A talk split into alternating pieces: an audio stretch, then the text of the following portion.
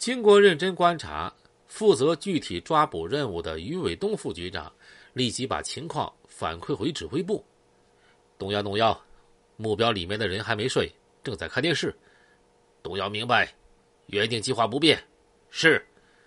每一个参战刑警都埋伏在预定位置，凝神屏息，等待着最后时刻的到来。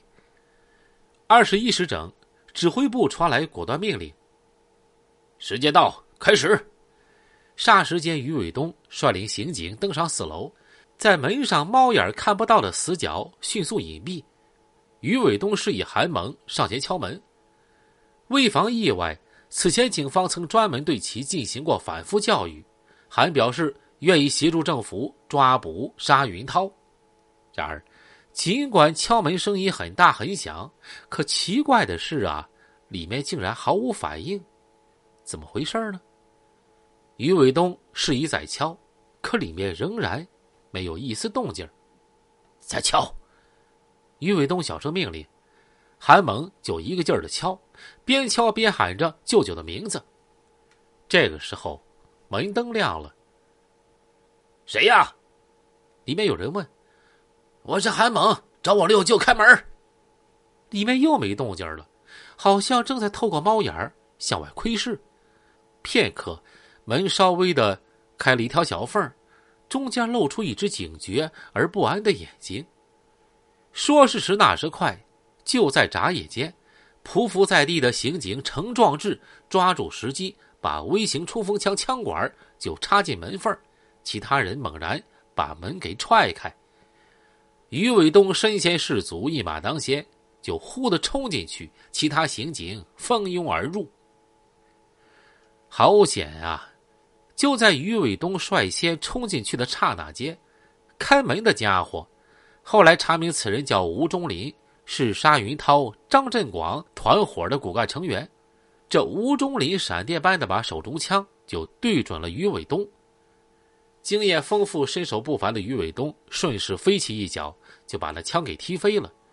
他用一个连续的恶鹰扑食的动作，把吴忠林按倒在墙根咔嚓一声就扣上手铐。所有动作行云流水，几乎在眨眼间就完成了。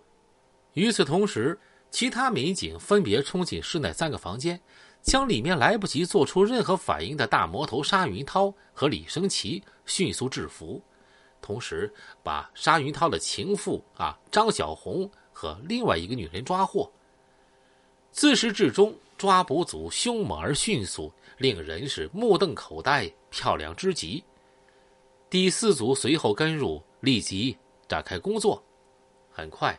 他们也有了巨大收获，一共搜出五四手枪一支，德国造麻醉枪一支，五连发猎枪一支，双管猎枪两支，仿真手枪一支，五四手枪子弹六发，猎枪子弹三十发，小口径子弹四十五发，这简直像个小型军火库啊！由于指挥部部署严密得当，现场刑警们英勇机智，此役。未发一枪一弹，干净利落，大获全胜。紧接着，按照指挥部的部署，川营分局局长陈谢春亲带另外一抓捕组，火速赶往钢窑镇阿石村追捕沙鱼涛团伙的另一骨干成员李延国，绰号小国。于次日凌晨，在哈达湾汽车交易市场将李延国抓获归案。同日晚十八时许。专案组成员们又辗转赶往蛟河市天北乡，将曾在沙云涛家打工后演变成其重要打手和鹰犬的王谢峰、张瑞擒获。十一月二十三日，吉林市人大常委会如期举行。会议刚刚开始不久，与会代表手中就接到一份特殊的礼物。市公安局专报，为市委、政府、人大、政协和全市人民。倍加关注的吉林市建国以来最大的黑社会团伙，于昨日凌晨啊被剿灭了。公安机关经过连日奋战，涉案的沙云涛等十五名恶贯满盈的团伙首犯无一人落网。代表们为之激动、振奋、赞赏有加。当然，更为高兴和欢欣鼓舞的，还要数江城的百姓。当华电四幺五和吉林九幺九两起研报案件破获的消息通过《江城日报》《北方公安报》向外界披露之后，老百姓们自发的燃放鞭炮，兴高采烈奔走相告。一时间，两地竟然同时出现了少有而感人的一幕，那就是刚刚出版的报纸被市民群众抢购一空。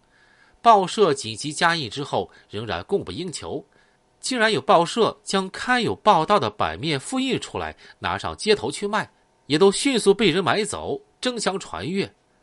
人们的举动好像掀起了一场激情的风暴。